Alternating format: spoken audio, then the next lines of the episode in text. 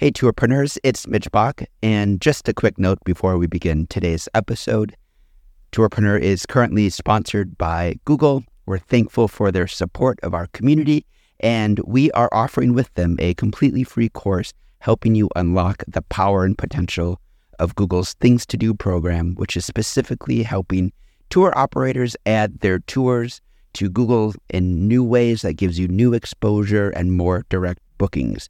To learn more, go to tourpreneur.com slash Google. And as always, show notes, more resources, links to our newsletter, our business coaching community, and so much more are available on tourpreneur.com. Now to the episode. You're listening to Arival Audio recorded live at Arival Bangkok 2019 and distributed here by Tourpreneur. Traveler wants and expectations are changing faster than ever.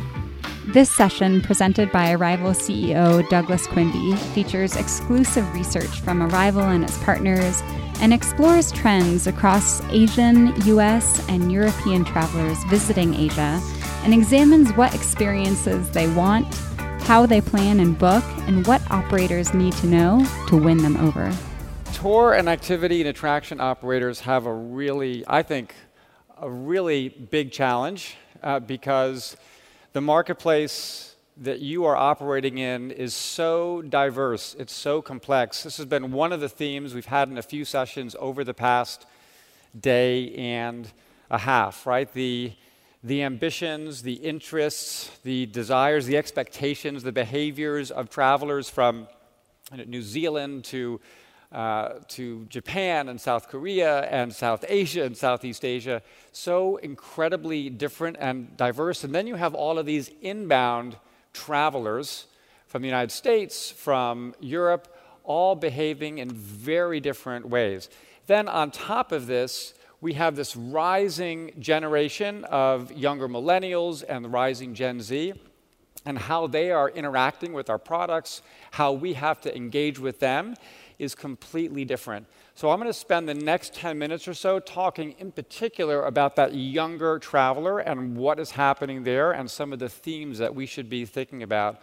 So for this research, we partnered with the WYSE Travel Confederation. So if you're not familiar with WYSE, they are the leading association serving the youth travel market. They do this enormous study looking at uh, more than 50,000 youth travelers uh, around the world. We worked with them to look at their data specifically on uh, the tour activity and attraction segment, and also to isolate all of those travelers who are traveling either within Asia, so Asian intra or intra Asian travel, or international US, European travelers coming into Asia. We're going to have a look at a bit of how they behave and what are some of the interesting differences there. So, first, who is the in destination traveler, right? Does everyone do a tour or an activity or an attraction? Is this pretty universal across all of these different uh, kind of source markets? Uh, or is this a very special you know, traveler? Are they different? So, this is a special traveler, but not necessarily a subset, because what we see very clearly in all of our research is that pretty much everyone, every traveler, when they are taking a leisure trip, they are doing something. They are spending money on some tour, some activity, some attraction, or some type of event or experience. So here, there's a lot going on on this slide, so I'm just going to take a minute. So this represents all travelers, either traveling within Asia or traveling to Asia. So the different columns, that represents the source market or source region of the traveler. So we have Asian travelers traveling within Asia, Europeans traveling to Asia, North Americans traveling to Asia, or Oceania, uh, Australia, New Zealand. Now, there are some important differences here uh, to highlight. So this is based on last trip within the past. Uh, within the past year. So you're going to see some pretty significant differences between that Asian traveler and all the other travelers. But keep in mind, the Asian travelers, they are taking more shorter trips, so the average trip duration is much less. That inbound traveler from North America or Europe, or as well from Australia, New Zealand, tends to be longer trips, so they're going to just do more activities. So don't take away from this Asian travelers do less stuff. In fact, uh, other research that we've seen indicates that they actually do more. Uh, but this is just trip based and on the region. Now, something else here uh, that I also uh, want to highlight is this is based on a single trip. And let's just look at that Asian traveler, so that blue bar there. So if you tally up all of the percentages from all of those columns, it's way over 100%. It's actually probably 300 or close to 400%. If you look at the inbound travelers from North America or Europe, it's going to be six or 700%. So again, you remember the statistic that I shared with you at the beginning yesterday. The average number of activities per trip is between six and seven, it's closer to seven. So, and this is a very clear indicator of the, uh, the extent to which travelers are engaging in all of these activities. Now, so what? Like that's that's great. They do a lot of stuff, but you know, what does that mean for the operator? So I think there's one very fundamental takeaway from this, which is, you know, typically in our destinations, in our markets, if there's a tour operator down the street, or if I'm an attraction or a museum and there's another activity down the street, I'm they're my competition. You know, that's uh, we're all competing for the time of those travelers in market.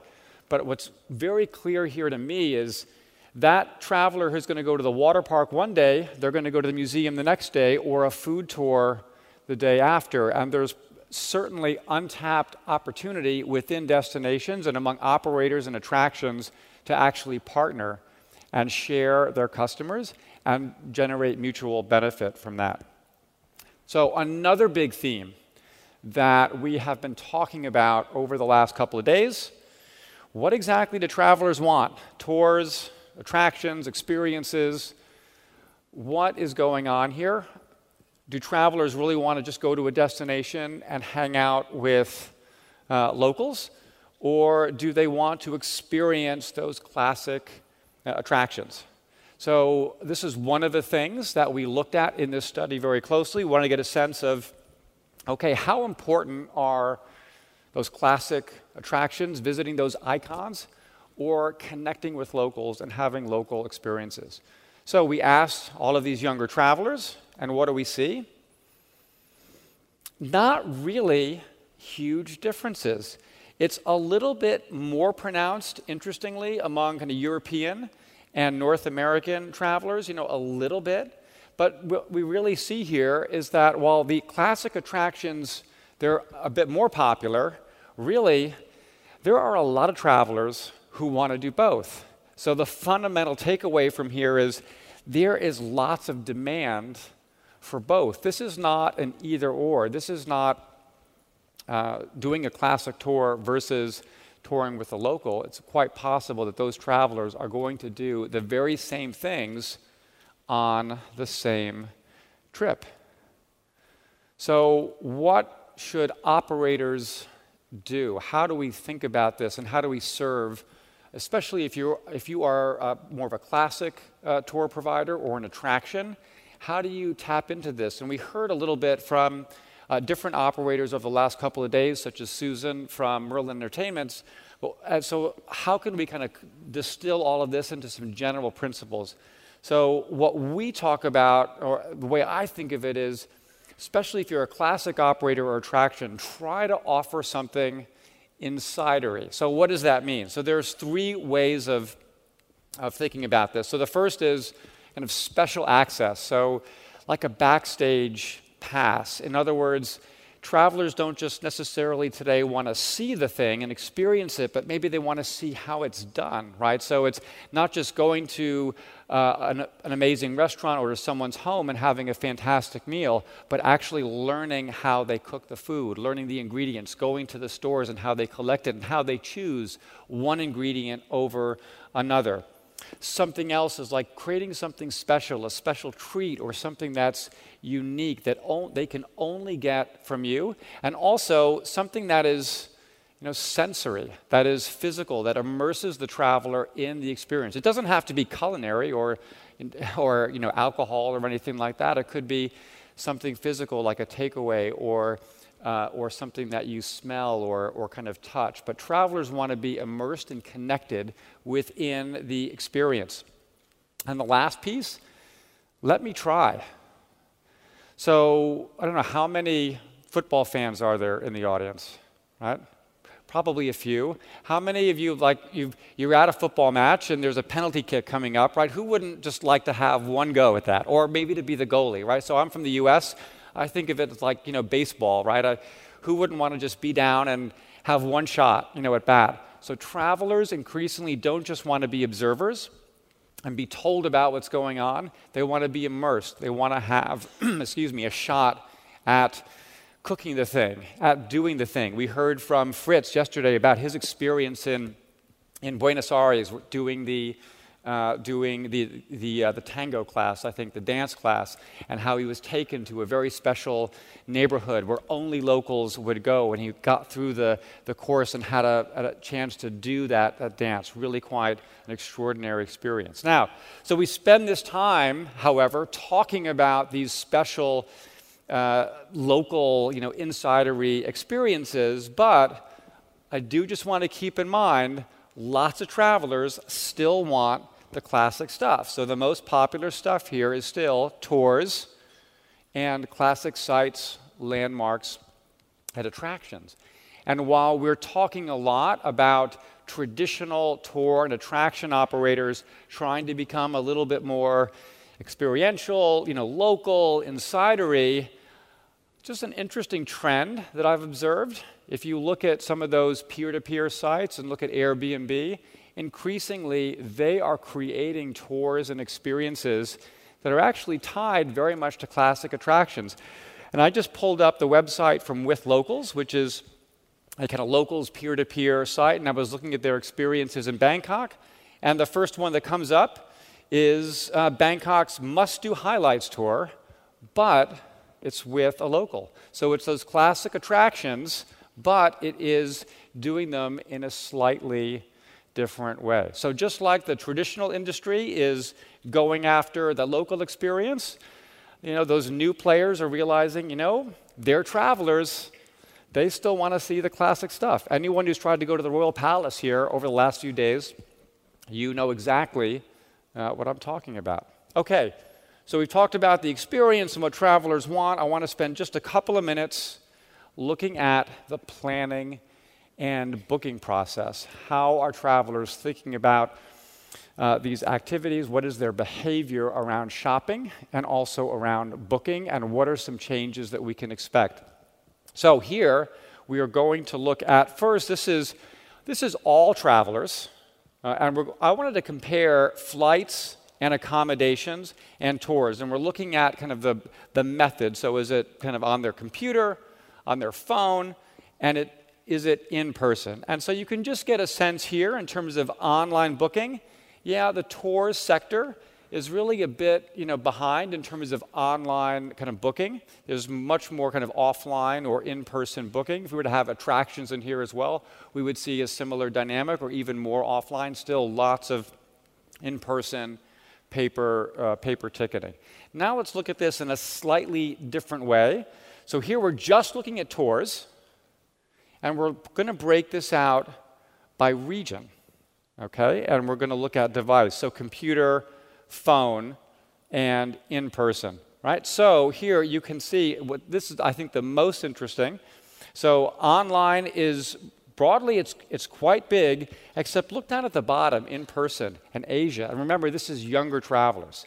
So, that younger generation of travelers, much more likely in Asia to be booking on their phone or on their computer, much less likely to be booking in person. Very clear indication of where our marketplace is headed. Now, so what does this mean? What are some of the key takeaways from this? So, the first different travelers, different channels. And this is going to certainly be very clear for Asian travelers versus US and European travelers, especially those international inbound travelers. For them, it's a much bigger deal, it's a more complex purchase. They're markets they may not be as familiar with. You're going to see a lot more offline and a much more kind of complex journey from planning to, to booking. Asian travelers increasingly, especially those younger travelers, much, much more likely to be booking on their phones. The second, we are going to see a lot more advanced bookings. You might, and I know this might be a little bit surprising because we've been hearing over the past couple of days, you know, last minute, last minute, last minute.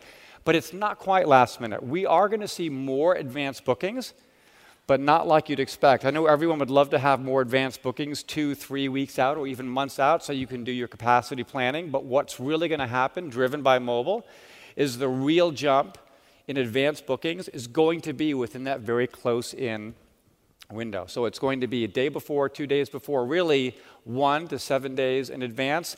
This is where the major growth is going to be coming from in terms of that demand, where those bookings are, when they are going to be happening. So, what to do about this? And there's some pretty obvious things. So, the first, shorten your advance purchase minimum as much as possible. I know this is very challenging for certain types of operators. If you're contracting with lots of vendors that may not want to be as flexible uh, in their own cancellation policies, but this is very, uh, very important. As much as you can shorten that window, it's going to open you up to so much more demand. And the last piece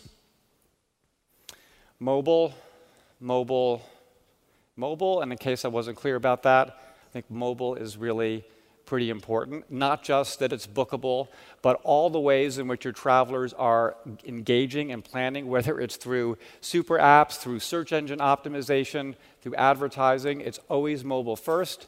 Even now, when we hear and we talk about startups and they're going to pitch to investors about the new product that they're developing, the new app that they're building. They are always pitching on mobile first. When we go to other travel conferences and there are startup competitions, if a startup gets up on stage and they start presenting from a desktop solution, they're going to automatically be flagged and kicked off the stage. Everything is mobile first. So, this is just a, a, some highlights of the research that we do at Arival. There's lots more at Arival uh. A lot of this is available all for, uh, for free, so you can visit and have access to, to quite a bit. Thank you.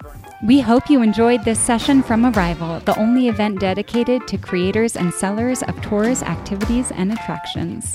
Head to arivalevent.com to register for upcoming conferences around the globe. And for insights into the in destination industry, head to arival.travel.